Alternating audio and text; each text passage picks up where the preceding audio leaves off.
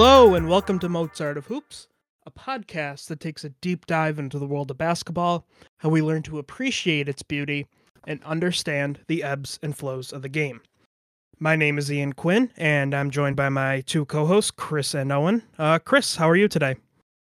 I'm all right. Trying to stay cool this July in the middle of the heat wave. Yeah, it's been been quite hot um, over here in New York, but better than the cold winters, I will say that. So, Owen, how about you? How how are you doing today? I'm doing pretty great. Um, unlike Chris, I'm always cool. That's not going to be changing. Oh, there, there you go. yeah. I will. Um, you know what was cool? The Rudy Gobert trade. What did you guys think about that? I liked it just from a, uh, at least it gives us something to talk about. Um, and it is uh, quite a thought experiment here. I'm, I'm not sure exactly how it will unfold, but I'm really looking forward to seeing it. Yeah, as of now, I kind of like it from both sides. Um, definitely looks like you know, uh, Danny Ainge with the, the the fleece there, but um, I mean, Gobert still holds value. So if like Minnesota decides to part ways with him in like two years, they can still get at least recoup some of that uh, draft capital.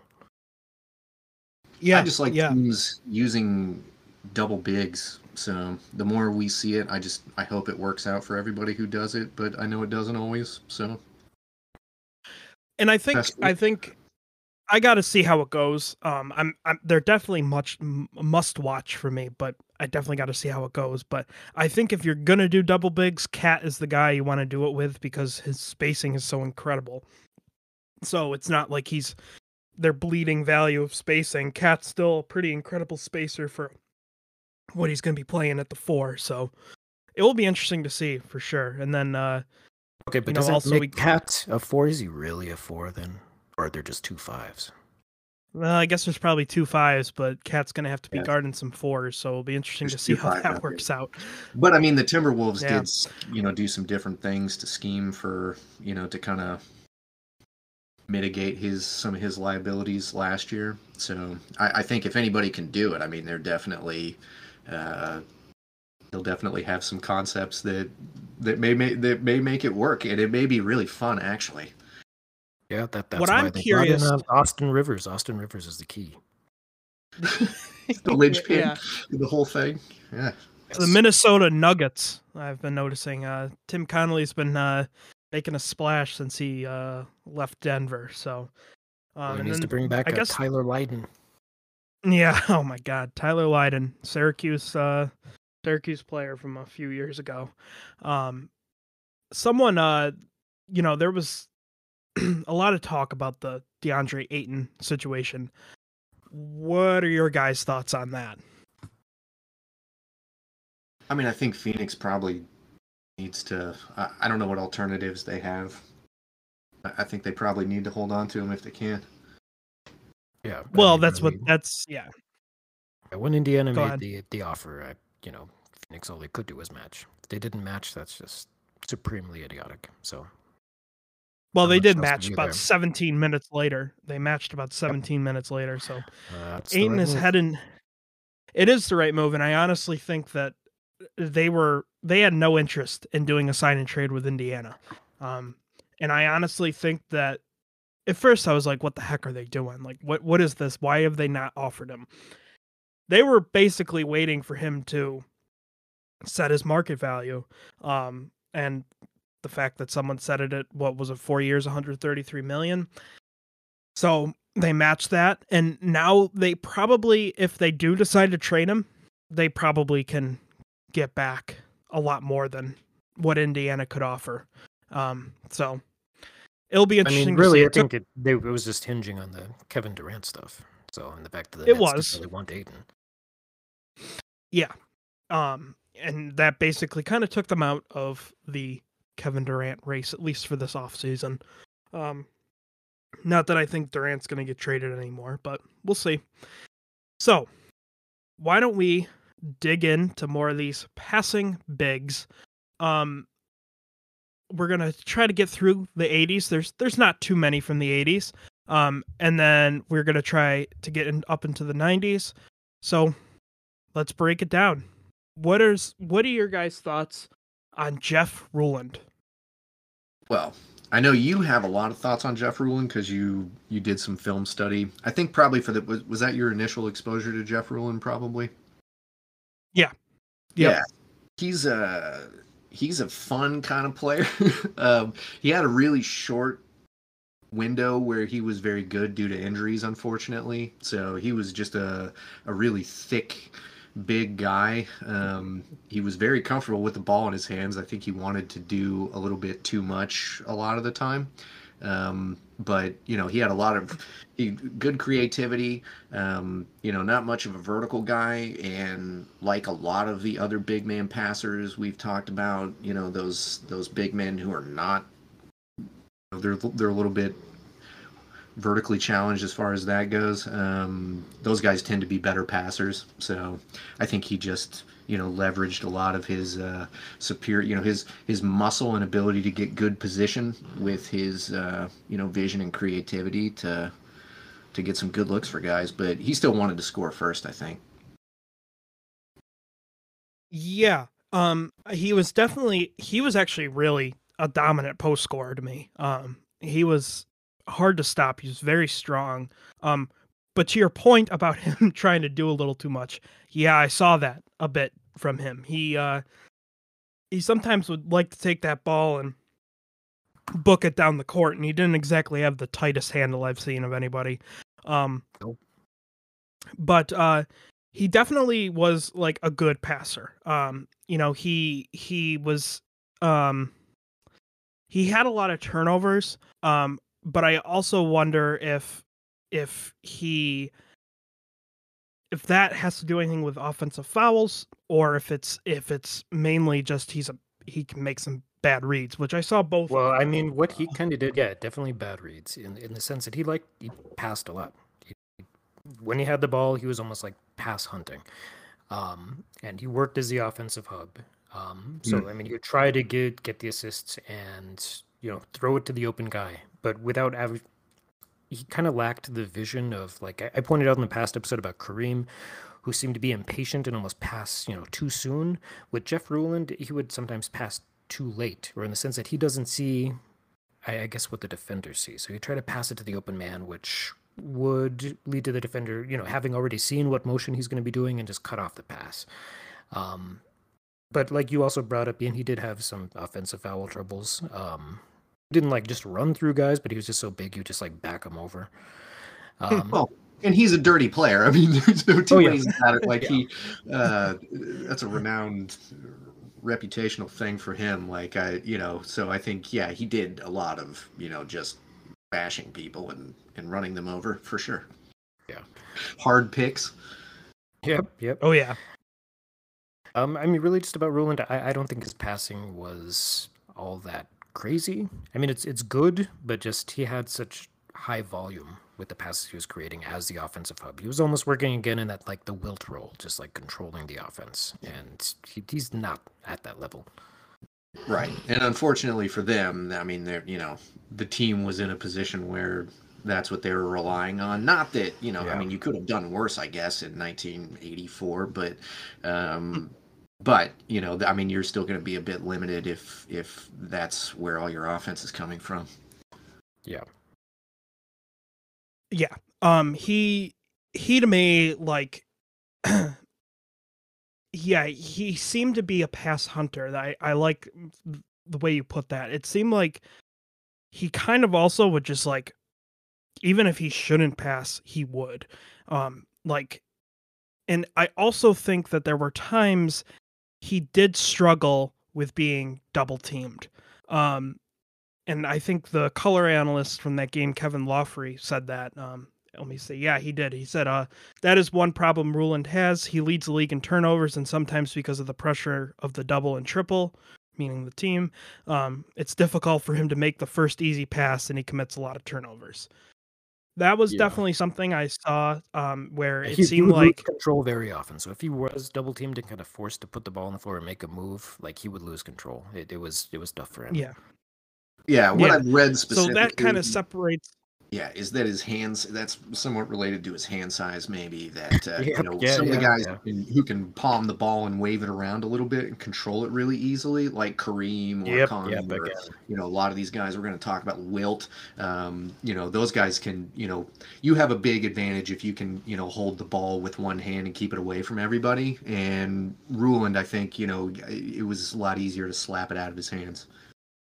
Yeah, and Ruland too, like you could also see sometimes like defenders could read him like a book pretty much. Like he was you could see where he was gonna make the pass and defenders would just easily jump lanes and steal the pass from him. They did it a lot in one game I watched. Um I think ML Carr was kind of haunting him a little bit all game, but yeah, I mean, I was a little bit less impressed with his passing than I thought I was going to be, and more impressed with just his overall scoring game. I thought it was really, really strong.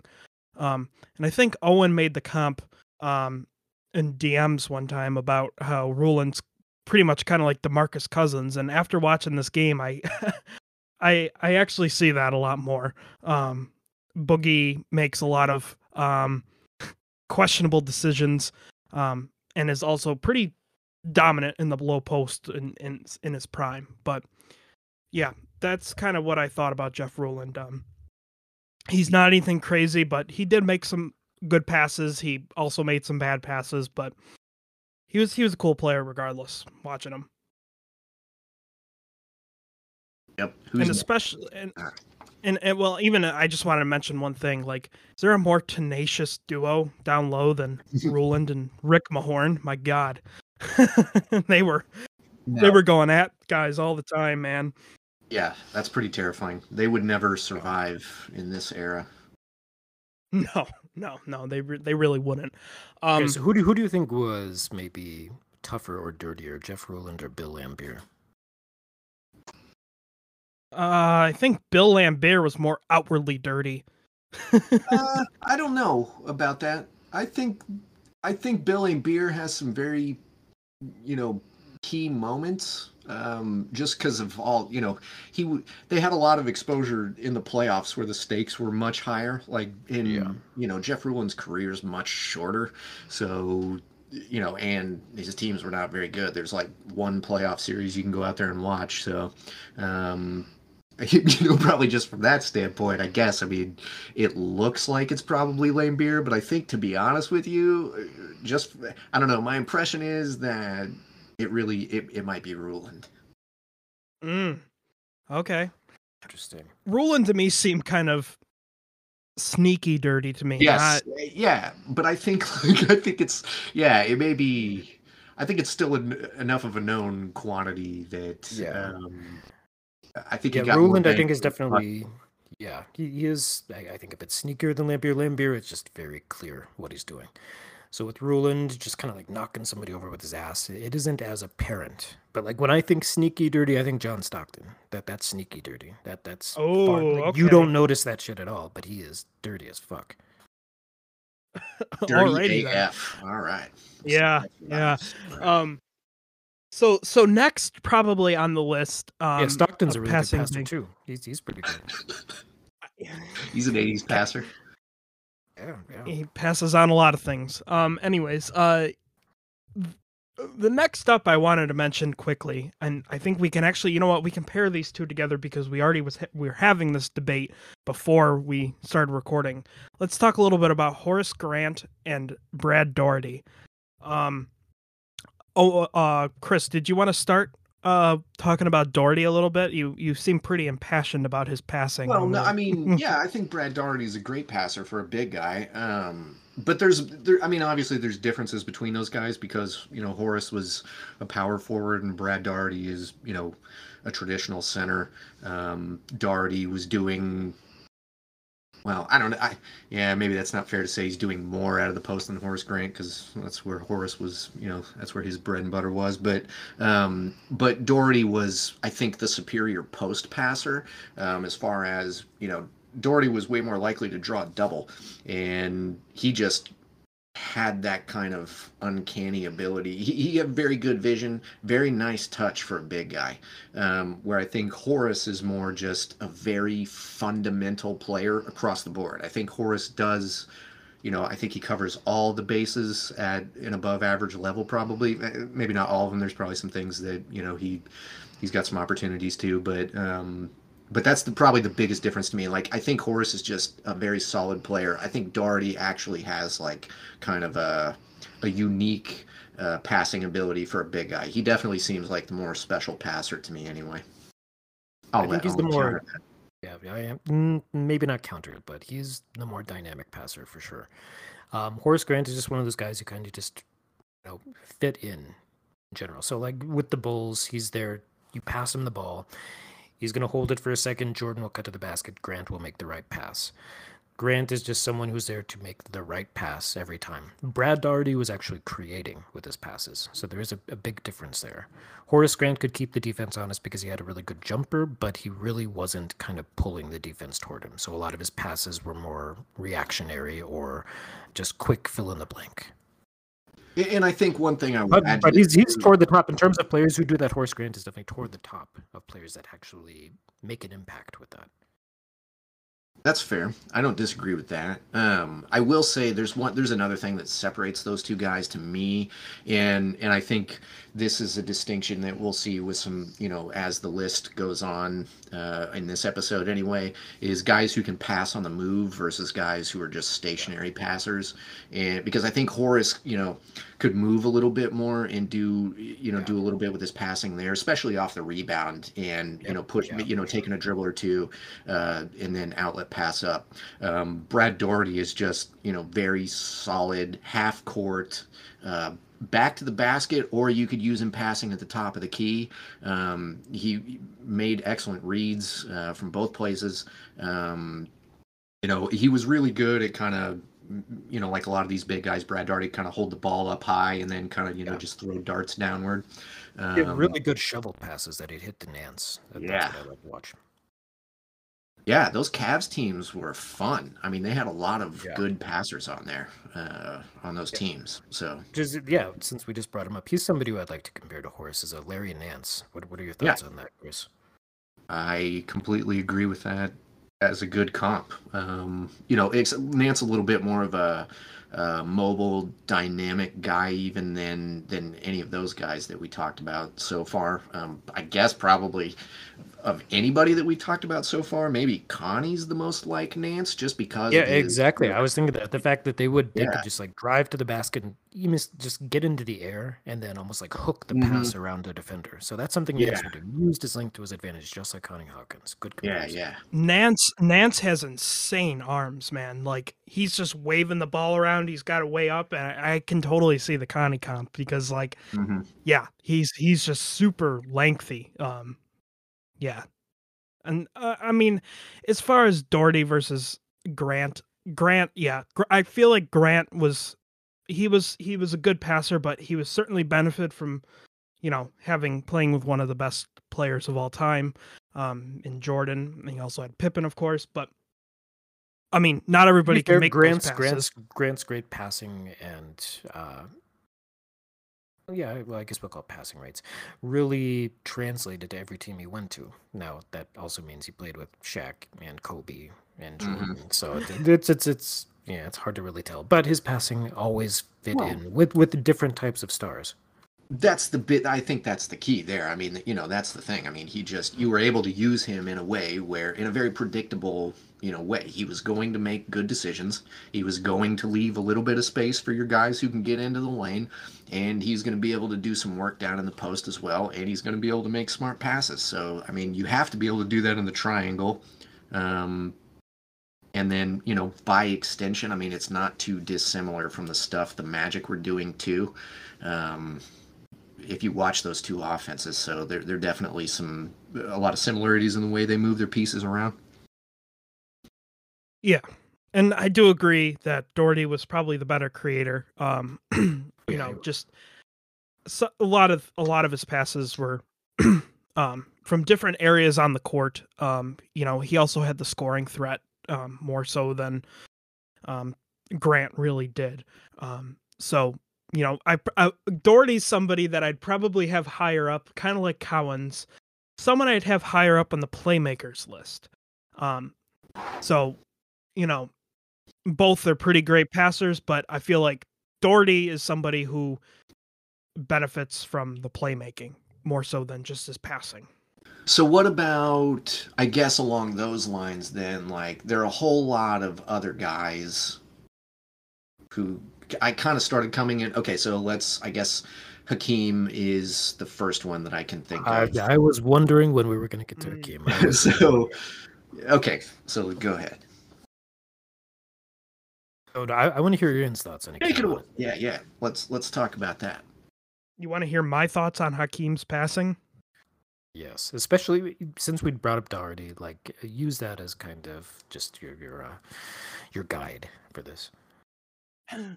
I think, and I'm gonna make a comparison because it's probably the easiest to this to this era.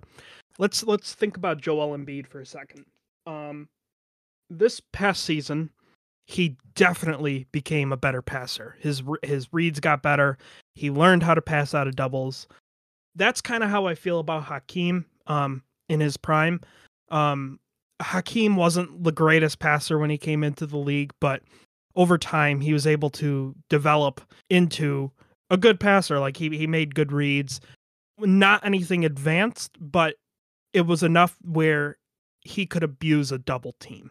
Right. Um, that's kind of how I view it. Um, I uh, I don't really have much else to say. Um, I know that the Embiid Olajuwon comparisons are fruitful across the internet, but that's kind of the best way I can think of it because they're both kind of like dominant, you know, scorers Mm-hmm. um, with pretty incredible footwork, and you know, both kind of developed this passing ability um, as they got older, and they learned kind of how to um, manipulate double teams.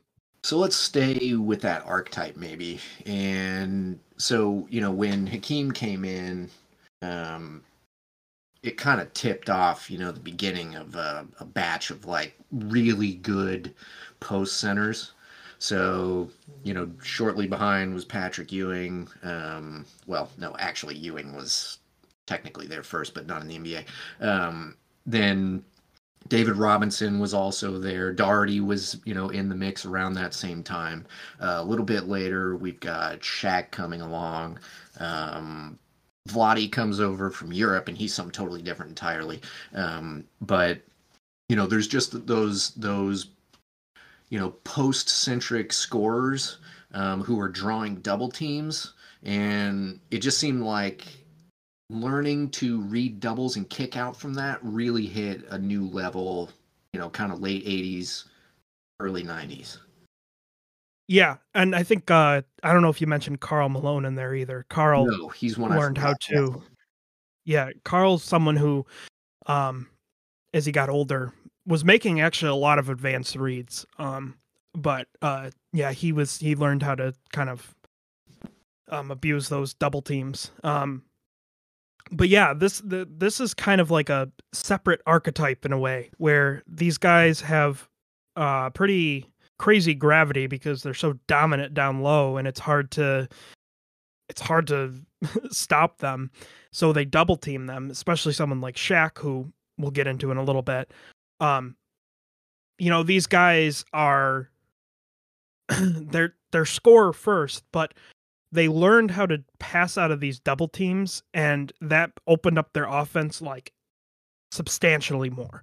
Um so yeah i, I agree um So, but before The we thing is- is, like- crucified here, like, look, so just to clarify, like, I'm not saying all these guys are the same, um, or that their passing ability is the same. It's just, you know, it's the archetype of player because I know I threw Patrick Ewing in there, and people probably, you know, really losing their uh, minds over the fact that he got brought up in the passing bigs episode because I don't think he's a particularly notable passer, but just um, you know, but he did learn. You know, all these guys really did learn to varying degrees how to work a double team. Uh, you know, somewhat effectively at least. So um, it's worth mentioning to me. Yeah, and like also we're not saying that they're not good passers because a lot of these guys actually are pretty darn good passers. I actually think Shaq's a great passer. Um but they they had to develop it over time and they used it as another threat to their offensive game. Um so yeah. that's kind of how I feel about it. Um, Owen, do you do you have any thoughts on this? More of another question. Um, Olajuwon Robinson. Passing wise, yes. Robinson. I think Robinson. So here's the difference to me is like I, think Olajuwon. I hmm, and I may rethink this, but I, to me, the way it sits in my mind right now, anyway, is that Olajuwon is probably better to me working a double team than David Robinson is, just because he's better with his back to the basket as a post threat anyway, and you know David Robinson was better facing up a little bit. And to me, David Robinson is the better passer on the move. Um, like some of these other guys, you know, I've talked about that distinction between guys who are, you know, stationary passers or passing on the move. I think David Robinson, you know, moving toward the basket with the ball in his hand is a way better passer than Olajuwon was. But I think Olajuwon probably better with his back to the basket passing out to me see i don't think i agree with that i think i think robinson is probably better in that area too. I think that Olajuwon, he's not like making incredible passes to me. He seems like he can get a bit flustered at times, whereas Robinson to me actually seems like he's pretty smooth with his passing. He's actually he works in the high post, he works down low. He's he seems to be like relatively creative. Um so to me I probably that's I, I actually don't think it's particularly close. I think Robinson's like a significantly better passer than Hakeem is, but I think Robinson is definitely better as almost like a touch passer in the sense that you're, you're passing him the ball as he's on the move to the basket, and he will make the quick read to to someone else at, at the right time, as opposed to just going for the shot. Olajuwon, who was mostly down in the post, I definitely prefer his passing out of double teams. He is able, if he's not able to get his shot, which is obviously his first priority, he's still able to make the correct pass at a higher rate than David Robinson does. Yeah, and I think David Robinson. The only thing about, I, I think he is very effective as a passer facing the basket, but the fact that he does that, big guys are always a little bit susceptible. And this may have been a little bit more of a 90s thing than it would be, you know, if you were in the NBA today. But, um, you know, it was always a risky proposition for a big guy like that to be putting the ball on the floor, um, you know, it, it, under beneath the three point line because there was a good chance somebody else was down there or two or three guys who were going to be slapping at it and trying to knock it away. So I think it was, um, yeah, I think he has the better ability, but it wasn't. I don't think it was always safer necessarily. I think there's just a, a vast difference between Olajuwon's passing game early in his career and then later. Um, For sure. So like during his championship years, like you could see, like his creation was was apparent. He was making creative passes. He was making the right passes. Yes, he had a team that was basically built around him, but it clearly worked with his passing. I, I think all the big guys, like most of your the elite post centers go through that evolution. Like almost all of them. Like Wilt went through it, Kareem went through it, uh, Shaq goes through it. Um, like we talked about, you know, Hakeem is going through it. Like I think, you know, Ewing got better at it because he was not very good at it at all early on. Um, Moses Malone never learned how to do it really, but he's probably one of the rare guys. So, um, you know, most a lot of them do figure it out. Like you know, after I don't, it, I don't know if there's an average number of years it takes before they kind of start to, you know, it clicks with them. But I mean, I remember when it happened for Shaq. Like, you know, Shaq was always a pretty good passer, but like I when he started really learning how to like read doubles and and be patient and wait for guys before he passed out like it, it, it, it things changed a lot for him after that. Yeah. Yeah for sure. Um so is there anybody else that you think that fits in that mold that we didn't mention? Like i think we mentioned robinson Shaq, hakeem malone uh Daugherty to an extent. Um is there anybody else from that era that you feel developed that over time? I mean, not. I mean, I think those are most of the the main, you know, sc- you know, score first I mean, guys. Yeah, yeah. From that era, in terms of like the the centers that were actually like superstar scorers, yeah, we those were pretty much touched on. Right. Now there are definitely some other big guys who were good passers at the time. Maybe maybe the uh, the Euro guys are the next uh, uh, the next. Yeah. That's that's what I kind of wanted to dig into because there's actually not that many passers from the 80s. I found that out pretty much. It seemed like 60s, 70s had a lot of good passers and then 80s kind of feels like it fizzled out for the passing bigs. 90s I think have two of the top 3 passers like ever for passing bigs. Um so why don't we why don't Yeah, we well, spend a little bit of before we jump into the 90s, if, if you don't mind. So there is another top score, actually a couple of them, since we didn't touch on one of them. Um, I'm assuming we're just not going to talk about Charles Barkley. He's just out of bounds right now, which is fine. But we can talk it's- about Chuck if you want. It's a very slippery slope because exactly. there's another guy we passed well and potentially two that we we then passed up as well. yeah, and the other guy I was going to bring up is uh, Kevin McHale, who definitely qualifies. But Oh, Okay, All right. Spicy. Yes. Okay. Okay, okay. Let's let's talk about McHale for a second because his nickname is the Black Hole, and I feel like that just it doesn't do him. It's not Um, fair. I've never been able to. No. I've never understood that. I, I don't. He is. Go ahead. I just it's people who that narrative is driven by the metrics mostly. It has to be because if you actually watch him play, like there's nothing about him that suggests that he's an unwilling passer. He just is a very very good post scorer and that was his job. I mean, was to finish around the basket. Right. That's what he was supposed to do. But I mean, He's a it play stems, finisher. It stems from a quote from I think Cedric Maxwell saying, you know, you pass him the ball inside and it's not going to be coming back out. But that's not a bad thing. Well, it wasn't necessarily even true. I mean, in general, probably, but it's like if you watch enough of the Celtics basketball, like, dude, those guys, eh, Kevin McHale makes some very nice reads or unexpected, you know, slick little passes, especially, you know, when they have numbers. Like, he's, I think he's really good at, you know, running two on ones or three on twos and stuff like that. Like, he's, I don't know, he's, he seems to make really good, quick decisions like that. It, I mean, it does help He that he had he some was- perimeter-oriented players and players that could really cut to the basket. It's, McHale was very post-centric. I know he liked to take a lot of jumpers. I know that's something that's talked about in these these random ATD communities that are talked about. Those are called all-time drafts, everyone. Um, but his passing out of the post really became valuable. I mean, everybody talks about his footwork, his post moves, his ability to just score at will, but his passing out of there is clearly something that is not noticed anymore. Well, it must just be because Dennis Johnson wasn't, you know, shooting threes when he's kicking it out. I guess. Yeah, he just to me like he he he's he's his main thing he was a play finisher um he he was incredibly efficient where uh, with what he did down there it's it wasn't really his job to pass they had a, a a ton of passers they had a top 3 passer ever in bird you know they they had Dennis Johnson who was a very good passer Danny So Ainge he didn't really- passer, Yeah. Yeah, that he didn't need to pass. That doesn't mean that he couldn't pass. He was very capable of making a very good read when he needed to.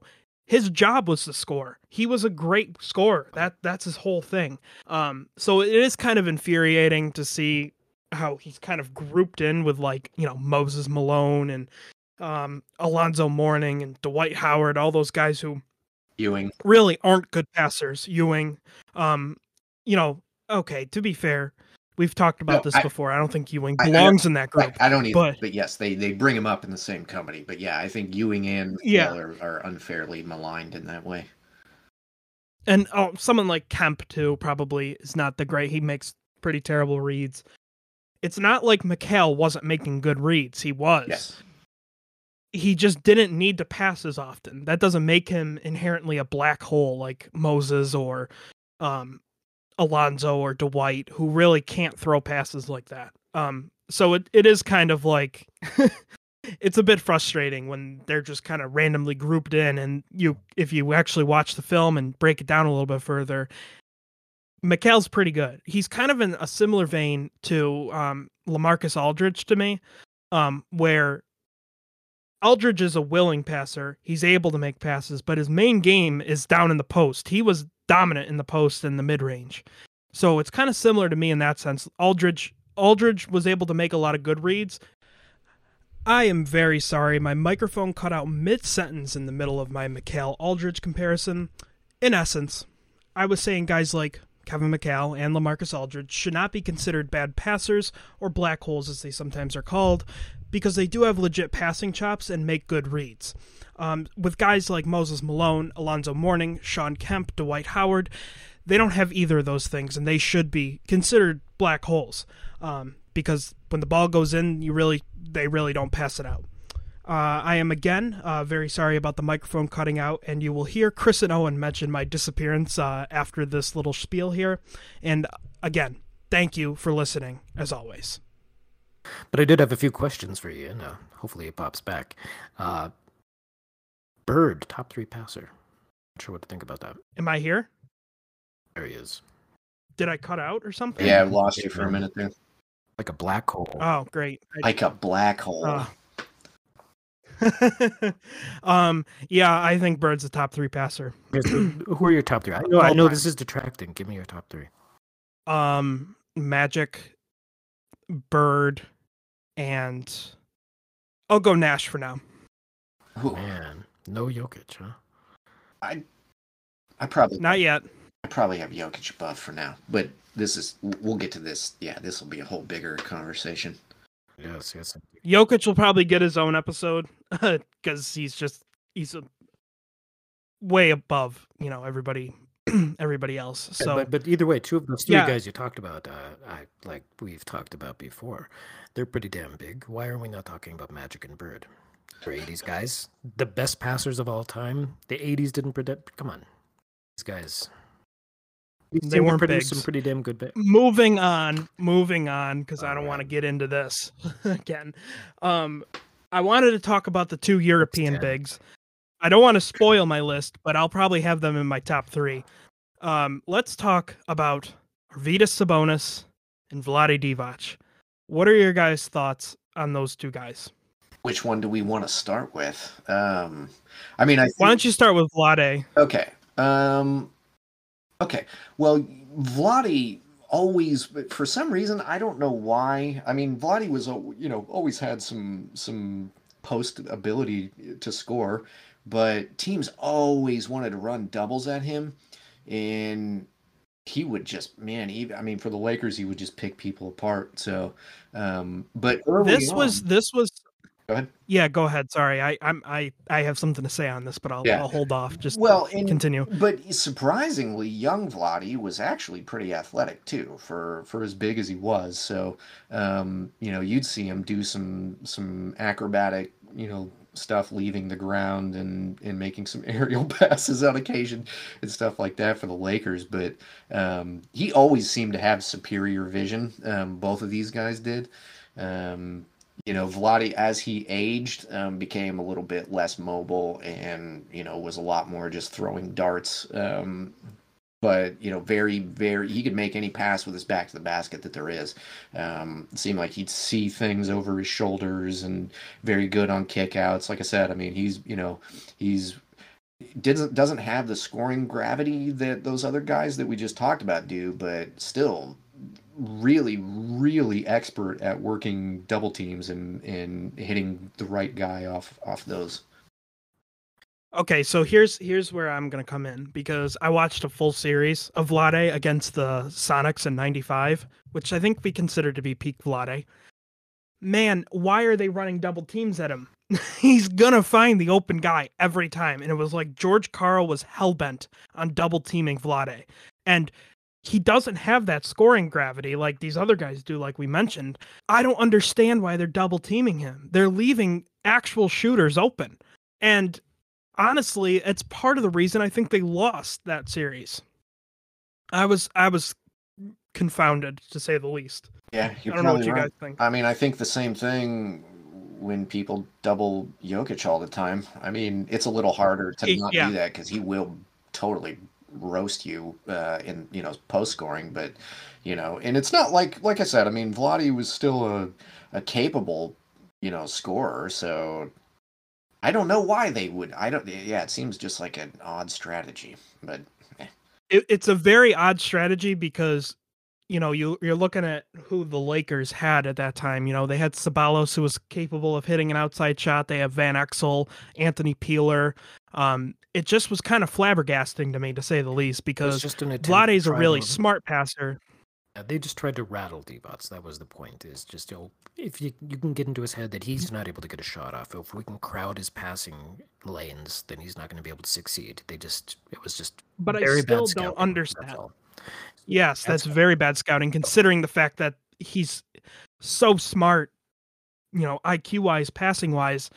He's gonna make those passes every time. He was making some, you know, it's not like Vlade's making insane passes. He's just making really great reads, and you're like, wow, okay, that was a that was a great pass. Um, whereas the guy we'll talk about next, Arvydas Sabonis, he had those reads, but he also had a little bit of flair, um, which is why I, I really like Arvydas Sabonis's passing. But yeah, I was just really um, confused by the decision to just routinely double team Vlade when that's just th- that's the type of uh, uh, defense he abuses the most. So Yeah. that was kind of how I felt. Um, I agree. I love watching Vlade play. Um, I don't like Vlade as a general manager, um, but I do like Vlade the player. He's he's he's quite the player. Um, probably another one of those guys. Another one of those guys who is pretty underrated um, when we talk about him um, in a historical sense. Um, and yes, he is the king of flop. he he, uh, he kind of popularized it. I felt. Um, yes, without but question. yeah, Yeah. yeah. No doubt. Um, I think I- honestly, but, Vlade uh, probably translates incredibly well to the modern game. I think he's probably a little bit ahead does. of his time because, especially if he came up now, he'd be sh- he he would have grown up shooting from distance more. Hmm Oh yeah, yeah, definitely. Um, you know, I also watched Vlade uh, when he was uh, when I, we were doing the Drazen study. Um, you know, and this was when he was over in Europe, and him, uh, him, Kukoc, um, and Drazen were kind of like the big three for Yugoslavia. Man, like just the passes they were throwing to each other—it was beautiful, beautiful basketball. No defense, but the offense was amazing. um, Sounds about right. so Yeah. yeah. Um. So somebody, the next, the next guy yeah. we should talk about here is Arvydas. Arvydas Sabonis. Well, I didn't give my Um, thoughts on Divac yet, but that's okay because Well, I, I okay, think I you know what? actually- I want to Let's- hear no. about Sabonis first because it would make more sense afterward. So who wants to start on Sabonis? I just talked a lot about Divac. Chris, why don't you, why don't you take Sabonis All for a little bit here? Well, I mean, Arvydas can make every pass for a center, so he seems he, you could he makes every pass. Uh, you know, he knows how to make the lob. Uh, he delivers perfect bounce passes from almost any angle. It's quite spectacular, actually, how he pulled off some of those crazy passes. I mean, I almost think there are certain passes that I I think overall Jokic is a better passer than Arvydas, but I think there are certain passes that I've seen Arvydas make that I I don't Yeah. know if I've seen Jokic Those- make the those same kind of straight- passes. No, like Sabonis, those straight bullet passes, like from the three point line to a cutter. Like those are crazy. I love. watching Yeah, cra- just crazy reads. I mean, yeah, he. I, I don't know. I just was. It. I was impressed. You know, with him the most. It just seemed like you know we didn't get to see enough of him, obviously. But if we had gotten you know peak Arvydas, um, he would probably be talked about a lot more like the way we talk about Jokic now. Yeah, I I totally agree. Arvydas is just like a crazy passer to me, man. Like there was one play where he got the ball in the post and he knew, like he knew that Rasheed Wallace was like right behind him. And he threw like it was like he was a center in football and he just hiked the ball and got it right to Rasheed Wallace for the dunk. I was like, "What the like how how did he make that pass, man?" Um and yeah, Sabonis to me is actually the proto Jokic. Um, I know we've talked about Alvin Adams before. Um, he's been talked about as proto Jokic, and I can kind of see it. Sabonis to me is the proto Jokic. I know that there's a lot of people that you know Jokic is in his own class. He is. He's he's a great passer. I love Jokic. He's one of the best players in the NBA. But I feel like you have to mention Arvydas Sabonis if you're going to talk about Jokic because Sabonis is doing a lot of the same stuff um, and is making advanced reads. His delivery isn't always the best. He can be kind of inconsistent, but he is like doing some crazy stuff, just like random behind the back passes, like to start a fast break. Um, I think uh, Owen mentioned the uh, bullet passes from the top of the key, like just just some incredible stuff from Arvydas. Yeah, I'm glad you mentioned the behind the back passing. Like he just, yeah, he's he's got more highlight passes than probably everybody Yeah, we've anyone um, we've seen. talked about by far. Yeah, Yes. yeah, Like I mean, he was passing between his legs. The seven foot three, three hundred pound guy. He's bringing the ball up the court and he just passes it behind himself through the legs. Like like that's crazy. yeah. On the money too. It just unbelievably accurate. It's yeah. Yeah. He's a. It's it's. Yeah, I don't know what else to say. I It's, mean, uh, like like Kareem, like Kareem, his height definitely helped, but he clearly had just much more flair and both the patience, but also just the the balls to just throw these insane passes and just expect his teammates to get them. Yeah, yeah. I think the only other person that kind of meets the criteria Flash um, is actually Wilt. Wilt is probably the closest to me in terms of like, I mean, Wilt was trying some crazy stuff too, you know. Um, but Sabonis is just like another tier to me, man. Like, he has eyes in the back of his head, like similar to Jokic. Like Jokic will just be like out on the you know perimeter and just fling this pass behind his you know behind his shoulder, and it's like, man, like how how do you do this? And that's just kind of what I see with Sabonis, which is why I'm probably going to end up having Sabonis like number two for passing bigs. He's he's incredible to oh, me. Yeah, he's, he he really is. He's he's insane to watch, and the fact that he was able to do this while not getting the respect for his scoring that he would have in the past. Um, so he he did draw double teams, but nothing like you would have expected if he was immediately coming over from Russia. Um, so Right. just getting those types of looks and hitting those passes shows just uh, that he's a tier above almost every other center, except for Divac. I I know you said that Sabonis is the, the proto Jokic and, and maybe the most similar to Jokic. I, out of everyone we've talked about, I lean closer to saying Divac fits that mold. Well, that's I would answer. I would say that that I mean any answer's fine. Like I think I think Sabonis, Divac, they're they're pretty close. Um to me it's just the creativity. Um is what makes I can me see call- that, but like uh, for me, like Jokic is someone who just commands the offense. He runs the offense. The offense is Jokic. Divac mhm. as far as passing in terms of playmaking and what we we've seen in the NBA, Divac is someone who can run the offense. The offense can be completely run through him. Is that more so than caveat there, Sabonis. though? That- what I, you I think that's there? I think From that's a what part. He doesn't. Yes, but also I mean, before Sabonis came into the NBA, his passing game was not nearly as crisp as it was refined. as when yeah. it came to the NBA. So there, there's a, a big distinction between pre NBA Sabonis and NBA Sabonis in that regard. I think he definitely did Yeah. pick it up another level in the NBA, but but that was always the book on him that he was a good, you know, that he was a unicorn because he was this, you know, seven foot three, whatever, you know, big guy who actually, you know, would throw those passes like a like a point guard. Yeah, but I I, Did- I, I feel I- like and I know Sabonis he is was- I know he definitely got better at it, but he had that He did. rep early yes, on. but eh, yes, his passing is great. His passing is it's far crazier than what you see with Divac, but Divac's passing just feels so much more accurate. Is that the word? He was always hitting in the right spots all the time. His movement passing was better than Sabonis's. I, I- I just feel when I watch You're 100% Divac right on the movement passing. Yeah. when when I watch Divac, Yeah, it, it I- reminds me more of Jokic and the fact that the offense running through Divac feels far more stable than actually it was with Sabonis.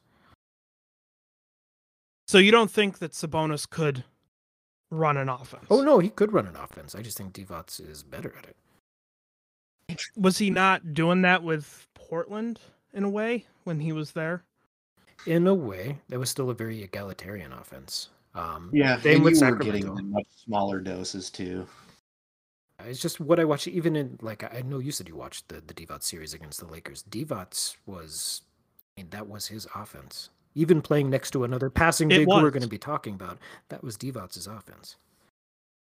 It was Divac's offense, and it's actually something I wanted to mention. I feel like because I was I was watching that series originally to see how uh you know plus nine uh, SRS team in the Sonics, who you know by all accounts was by that metric was the best team in the NBA, even though their record didn't really show that. How they just kind of collapsed in the postseason, and one of the answers I had was one Schrempf was off, and two I don't think there was anybody close to the off as Vladi Divac. They didn't have anybody like that on the Sonics. Um, and you know, closest probably Schrempf for Payton to me, but Divac was just kind of controlling the game. Um, it helped that Nick Van Exel was, you know, hitting everything. To be quite honest, um, but yeah, I You mean, know it was everything down was pretty much You are down bad if Nick Van Exel's killing you. Sorry, Nick, but man, That's probably true.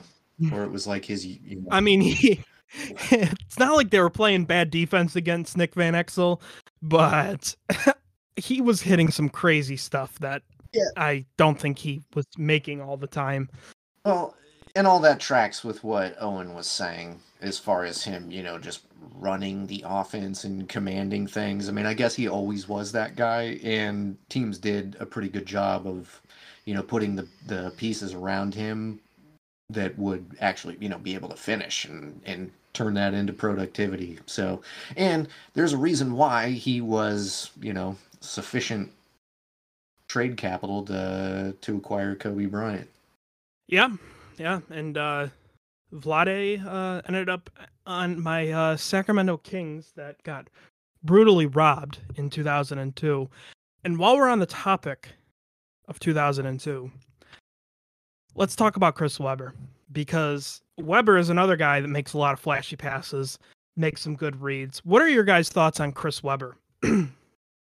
You want to start with him, Owen? yeah, um, he is one of my favorite passers that we're going to be talking about. That doesn't mean he's the greatest, but his passing, like Sabonis, there, there was a whole lot of flair to it. Um, and it, it seemed to make sense in terms of connecting with his scoring game, that he would leverage his scoring and use his passing to kind of create an advantage. Um, he's always talked about as one of the, the greatest passers of all time, or just big man passers of all time, especially when he was playing. Um, and he does deserve that regard. But once again, like when looking at his teammate Vladi Divac, it it's pretty apparent that his skill level was just a step or two below, um, and compared to some of these bigger, uh, the passes that we've talked about already. Um, Webber Mhm. moved a little better in I, transition. I was going to say his, his movement passing, his transition passing is Yeah. is better than some of these other bigs because I mean he has the speed, he has the athleticism that makes sense with it, but he didn't quite make the reads that these other guys were doing. He's down more in the like Horace Grant tier, but just with higher volume and obviously scoring backs with that. You know, Brad Daugherty.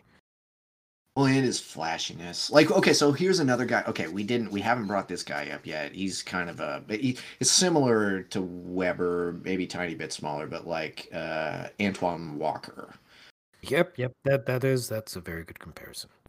I actually, yeah, I, I, I, you know, just kind of started watching the Kings uh, Maverick series from 2004, um, and uh, man, uh, Antoine Walker surprised me because he's got that, you know, um, label as a chucker, which he is.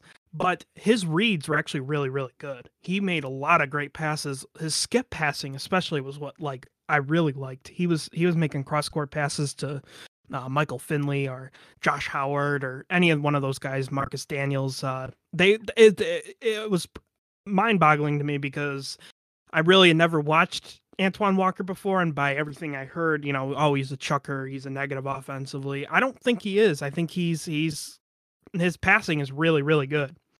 Yeah, that that is probably his best trait. And he would use his scoring to leverage those passes, but I mean, his scoring, like, you would feel better just having him jack up one of those deep threes just out of nowhere. Yeah, I wasn't a fan of those. Webber, um, you know, the Kings were very ahead of their time. Uh, Rick Adelman um, was uh, a pretty modern esque coach. Um, he uh, just the way the ball moved um, between Webber and Vlade and Doug Christie, and you know he had a you know a modern spacer and Peja Stojakovic, and Bibby was a good you know kind of like an off ball type point guard. Um, that whole team could pretty much pass. I mean, Peja even was a pretty good passer. He didn't really have to. Um, but uh, yeah, I mean, Webber's Webber was somebody that I thought I was going to end up having high on my list, and I ended up not because of watching some of these other guys. I just think they're a little bit better. Um, but Webber was making some pretty incredible passes during his time. He was especially um, flashy, um, but it also was effective at times. He was he would throw like a behind the back pass to a cutter cutting baseline and just would it was incredible. Um, so yeah, I I was kind of disappointed, I guess to say the least, because I thought I was going to have him higher because I love Chris Webber. You know, he's a Kings legend, but um, they're, they're guys like Sabonis and um, Vlade and Walton are just a lot better to me. And to be clear, I, I love Webber's passing. I, I really do. It, it it's great. I, I love him as a passer. I love him as a creator. Um, but again, when watching him basically next to his own teammate, who is also a big, it it's it, it becomes a bit more cloudy. Yeah, that's that's that's fair. So I, I I may have him over Walton. I'm not gonna lie. Oh, okay. All right, that's a spicy take. Um, to have this this early. I already have Divac over Sabonis. Might as well just go all in. So we should probably stop here. Um, we're Well, running we- short on time. Really quick, Um, can I we will. can I tell you how 2K has this batch or some of these guys here that we talked about? Very, very quickly. yeah. Yeah, go for it. All right, that's fine. Okay, Agree. so uh, hops on, on out of the batch we just talked about. Who do you think is number one? Uh, I'm gonna say Sabonis. I thought you would say that. I thought you would think that. Um, Ian.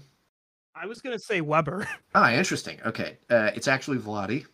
Uh, he Ooh, comes in at an 85. okay. So if you'll remember, Wes Unseld was an 87. Walton was an 85. So Vladi comes in the same as uh, Walton. Uh, Sabonis is an 84, right beneath, uh, which actually I I have no uh, qualms about that. Um, Webber next on the list at 77. Ish. Then we've got Sh- Darty 73. Mhm. Oh, Okay. Shaq is Daugherty that high. hmm? I believe that is accurate. Um, Shaq is at 70, Jeez. Okay. And D Rob, take a guess. 64. No. Uh, fifty. Yeah, you nailed it.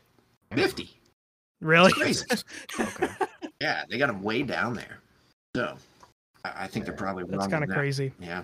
Anybody? Uh, any any other? Um, did they put in? Uh, did they put in my boys Hot Plate and Oliver Miller? Uh, no, those guys are not part of the game. Oh, yeah, we forgot to mention Why, that. why didn't you talk about? I also feel we didn't really talk about Shackle. We just said, "Oh yeah, he was a really good passer," and then that's it. Well, we'll we'll we'll get into Shaq. We're gonna we're gonna get into more of the '90s passers next episode. We we're just running short on time here, and I don't want to. when we're going to talk about uh, Larry Bird. No. He's, Anyways, Larry Bird's in 91 Anyways. on 2K. Yeah, see, that makes sense. He should definitely be number one out of all these guys. Yeah, I agree. anyways, uh, I appreciate you guys joining me. Uh, hopefully, we can uh, get this uh, the next few episodes out in a orderly manner. We've been busy lately, but uh, I appreciate you guys coming on again. Uh, we talked about some of the guys who we're actually probably going to have pretty high up on our list, but uh, until next time, uh, peace.